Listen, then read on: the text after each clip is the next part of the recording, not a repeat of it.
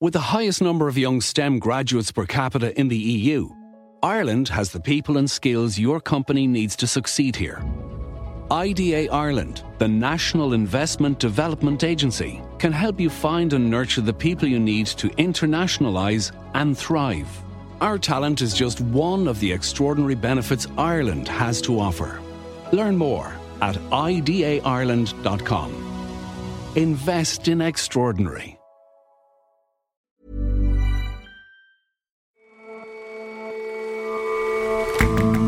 Hello and welcome to The Intelligence on Economist Radio. I'm your host, Jason Palmer. Every weekday, we provide a fresh perspective on the events shaping your world.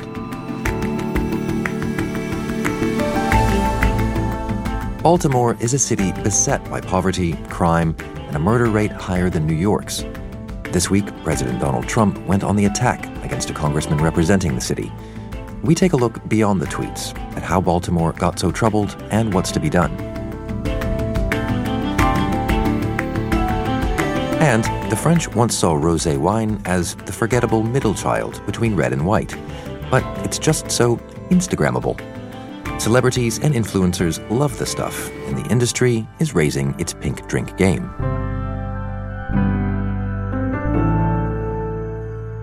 First up, though,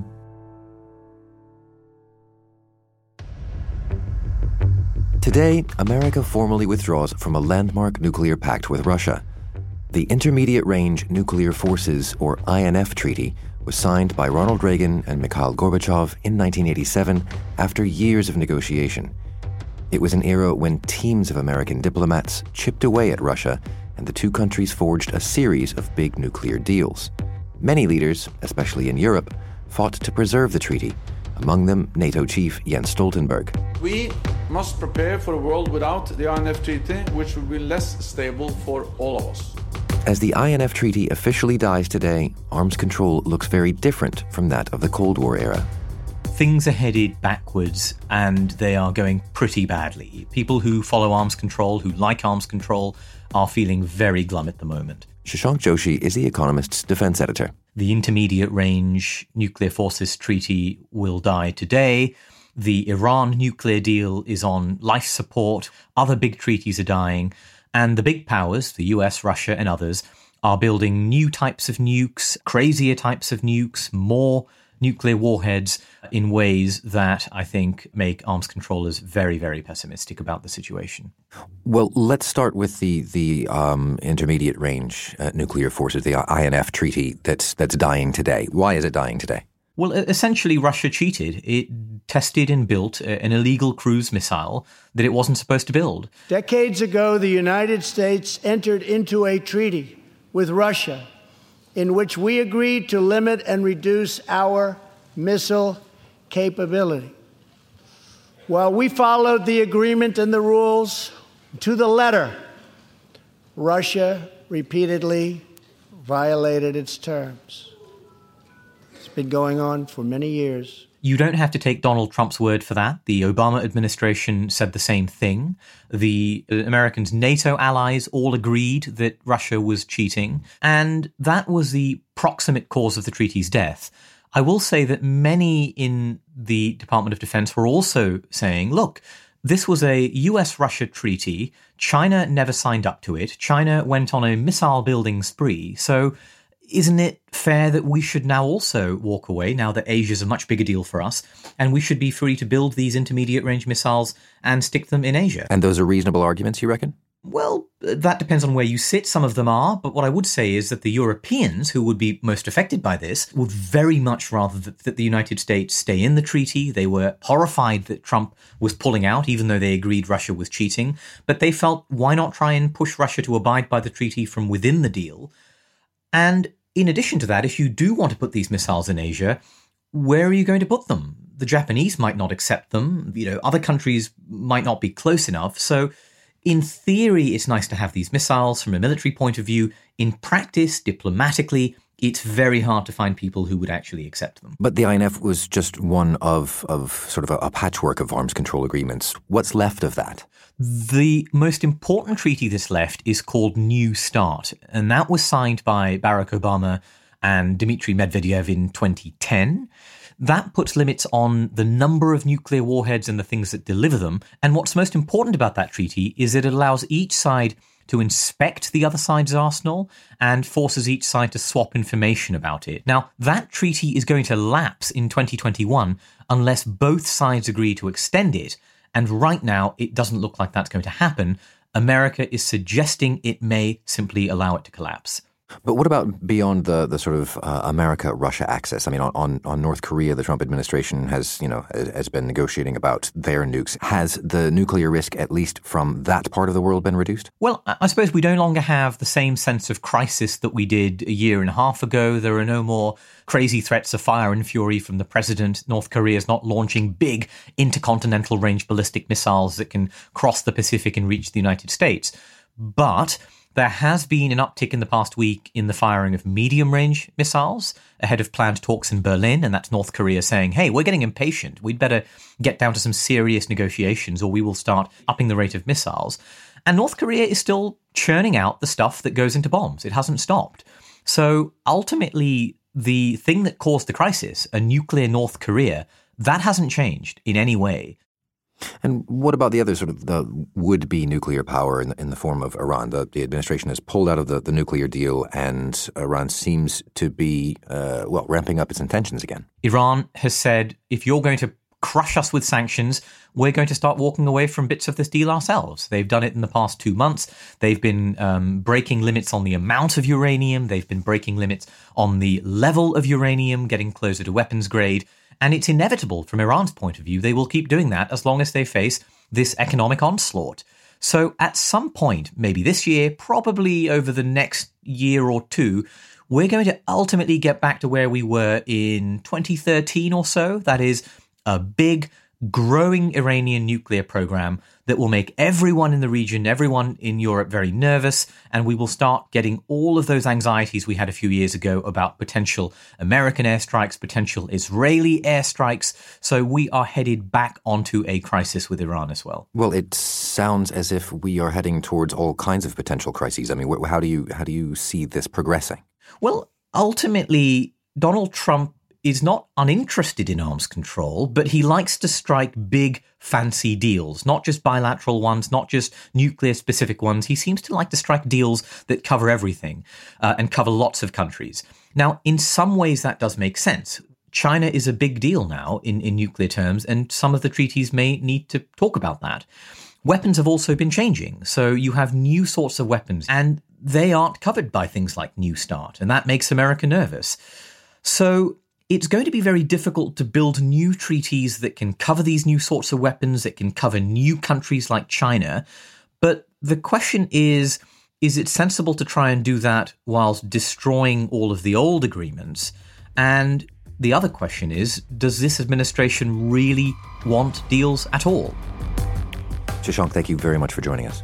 You're very welcome.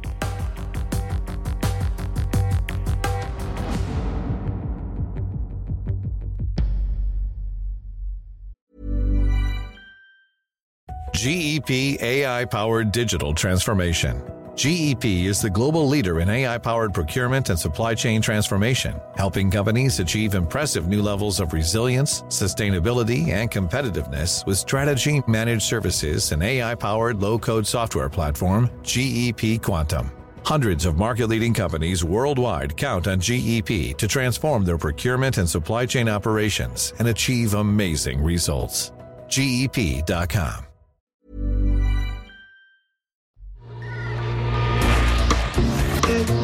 In the 2000s, HBO's crime drama series The Wire put the spotlight on the city of Baltimore. If the felony rate doesn't fall, you most certainly will. It's Baltimore, gentlemen. The gods will not save you. The city itself, with its drug ridden streets, was in many ways the central protagonist of the show. Would anybody ever want to leave Baltimore? That's what I'm asking. Yo, that'd be the exit. Take that shit. Now, more than 10 years since The Wire's final episode, Charm City has seen a dramatic rise in crime and dysfunction. And it's recently become a target of President Donald Trump. Those people are living in hell in Baltimore. They're largely African American. You have a large African American population, and they really appreciate what I'm doing. Mr. Trump's war of words on the city might be inflammatory, but it's also sparking debate about why Baltimore is in such bad shape. Baltimore is a city with a lot of good and a lot of troubles as well. Idrees Kahloon is our U.S. policy correspondent. There are the institutions that you could use to engineer a turnaround for the city. There is a major research university, major hospitals, an art museum, a harbor. Baltimore also has a significantly high rate of poverty, of addiction, and a significantly high rate of violent crime and murder. President Trump has gone after Baltimore in the past few weeks, I think not out of a concern for the plight of a lot of its citizens, but a interpersonal spat with Elijah Cummings, who is the Democratic chair of the Oversight Committee who has been investigating the president. Last week, he subpoenaed the phone records for Ivanka Trump, and that appeared to have irked the president, who has since gone on a tear about how awful it is to live in Baltimore. He's called it rat infested, a place that no human would want to live in. People have understandably bristled at this. A lot of people think it's racist. So, some of the presidential bluster aside, there is a germ of truth about Baltimore being a place with an unusual amount of crime and violent crime. How did it get to this point? Why is that the case? Baltimore had always been a poor city ever since deindustrialization hit the city very hard. But it looked like things were getting better up until April 2015. That's when Freddie Gray died while in police custody. We want justice for Freddie. Freddie. Freddie was a great kid. How did Freddie end up dead? How is he dead? Afterwards, there were riots that swept through the city. And there was a period of unrest from which the city hasn't appeared to recover. The murder rate had been trending down, and after Freddie Gray's death, it exploded it has been above 300 homicides a year for the past five years. It's on track this year to hit about 360 homicides, which would be more than all of New York City, which is a place that is 14 times the size of Baltimore. So Baltimore really does have problems, and it all seemed to have taken off right after Freddie Gray died. Well, what changed, though? What changed in the city after Freddie Gray's death? That's the big question that people don't have a clear answer about. There was one line of thinking which could be called the Ferguson effect, which is the idea that police officers felt like they didn't have the support of the city and they pulled back. And so they stopped policing the corners. They stopped disrupting street conflicts that could escalate into violence proactively, and crime shot up as a result. There's another set of theory that the calamitous events of Freddie Gray's death basically tragically undermined community trust. And so people were much less likely to report crimes to the police. As a result, the clearance rate fell and the people most likely to commit crimes felt emboldened as a result. Another theory is that there has been tremendous unrest at the very top of the police department. Baltimore has gone through five police commissioners in recent years. It's on its third mayor. So understanding what went wrong with Baltimore is is tough and it's complicated, but you need to do it in order to figure out how to get the city out of its current malaise. And so, outside of policing, which sounds complicated enough, are, are there any other factors at play in terms of what's affecting the crime rates in Baltimore? There's so much. The schools are not great, the jobs are not really there. The existing population has a high rate of incarceration, a low rate of college education. There are a lot of vacant buildings which are criminogenic and tend to drive businesses away. But one thing that might explain the sudden rise in crime after Freddie Gray's death is the opioid crisis. Baltimore has always had a heroin problem. Often it's been concentrated among poor black people. But today, Baltimore has morphed into a drug destination, a lot of times for white middle class kids and housewives who come in from the suburbs. It has access to both an international port and the I 95 interstate that's become a key conduit for heroin and fentanyl. And when business is booming for drug dealers, that breeds competition, and that competition breeds violence.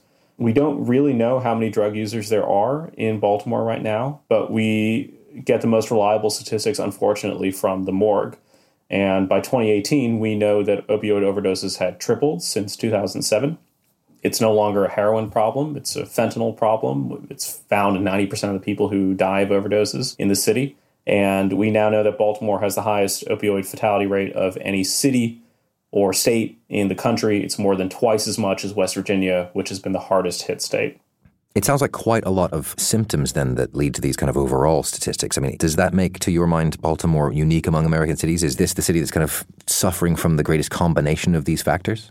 I don't think it's unique to Baltimore. There are a clutch of cities that are still stuck in a rut that might be going in reverse on violent crime. It's also Chicago, St. Louis. And in both of those places, you see a similar pattern. You had a high rate of pre existing poverty and crime to begin with that was inflamed by highly publicized deaths of black men in police custody. So, so what's to be done? How can Baltimore tackle this problem or this set of problems that it's got?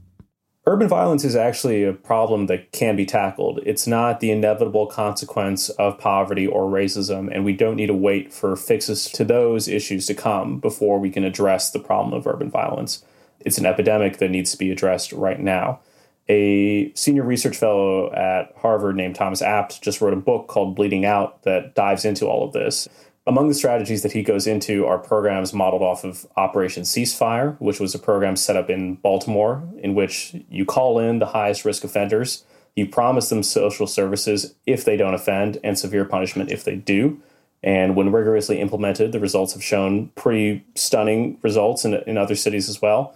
We have other research that shows that the creation of violence disruption organizations, often using former offenders, to try and de escalate conflicts before they rise to violent crime or murder is statistically causally related to a drop in the murder rate. Some have estimated that for every 10 such organizations that spring up, the murder rate drops by 9%. So there is a game plan that can address urban violence right here and right now. It's not easy work. It requires the buy in of the police, it requires some level of community trust, and it requires a bevy of social supports and social services outside of the police that are able to assist in this. But it is something that can be done about it today. So, to your mind, President Trump weighing in on this, drawing attention to Baltimore's problems, is that going to hurry things along? Is that going to cause different problems, do you think? So far, the epidemic of urban violence has been largely ignored. I think President Trump is using his talking points about Baltimore as a rhetorical cudgel to try and hit at his political opponents. And I don't see very much coming out in the way of solutions from his administration. But there is a reason that this problem should be getting much more attention. Even after the big crime decline since the 1990s, Homicide still accounts for half the deaths of young black men, which is more than the next nine causes combined. And every single murder has enormous social costs. There are the lost years of the victims, the depressed vitality of their neighborhoods, and the anguish of their families. That's a real urgent crisis. It's one that real leadership would try to fix. But unfortunately, I don't see this spat between the president and Representative Cummings becoming the impetus for real change. Idrees, thank you very much for joining us. Thanks a lot for having me.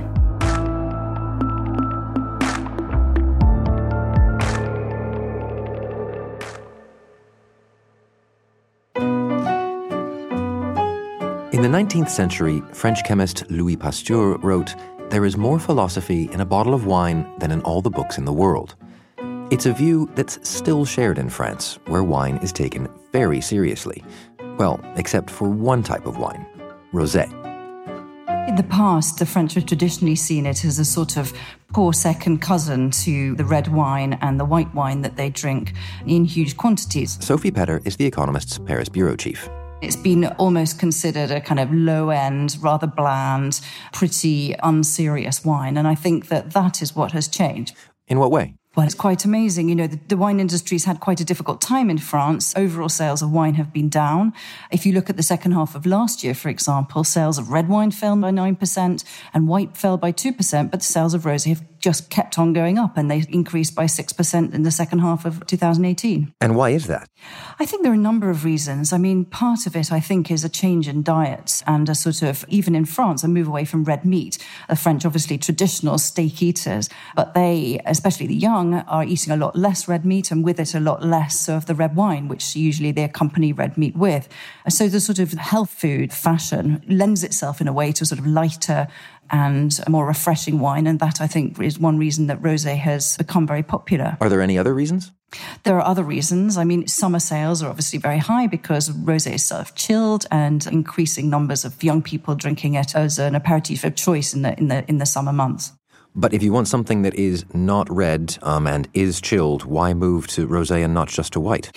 Well, I think that part of it is a sort of celebrity factor. Uh, I spoke to one winemaker in inland Provence who told me that this was a fashion that was coming up from Saint Tropez on the Mediterranean, on the Riviera, in beach clubs, on yachts. It's become a sort of fashionable drink to have. And it also looks really good on Instagram. So there are a lot of people posting pictures of rosé with the sort of sun glistening through the glass or through the bottle.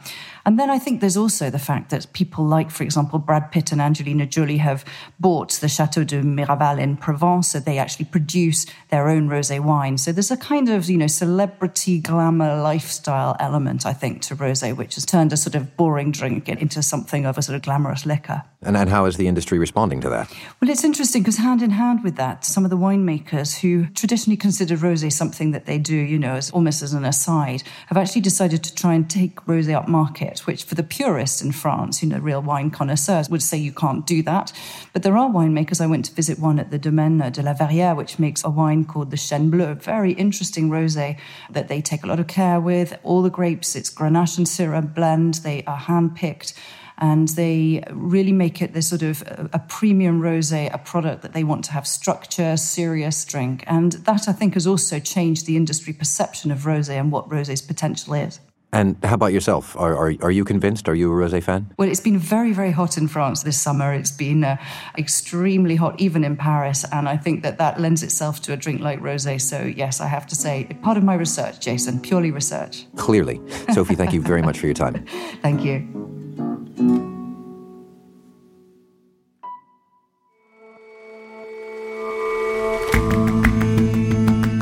That's all for this episode of The Intelligence. If you like us, give us a rating on Apple Podcasts. And you can subscribe to The Economist at economist.com slash radio offer. 12 issues for $12 or £12. See you back here on Monday.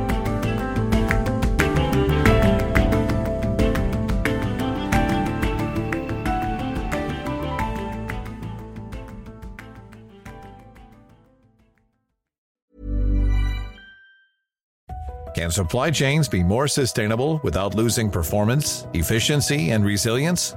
It's possible with GEP. With strategy managed services and AI powered software, GEP helps hundreds of market leading companies build sustainable supply chains that are cleaner, greener, and highly effective. Supply chains that are good for the planet and good for your business. GEP. Software, strategy, managed services. GEP.com.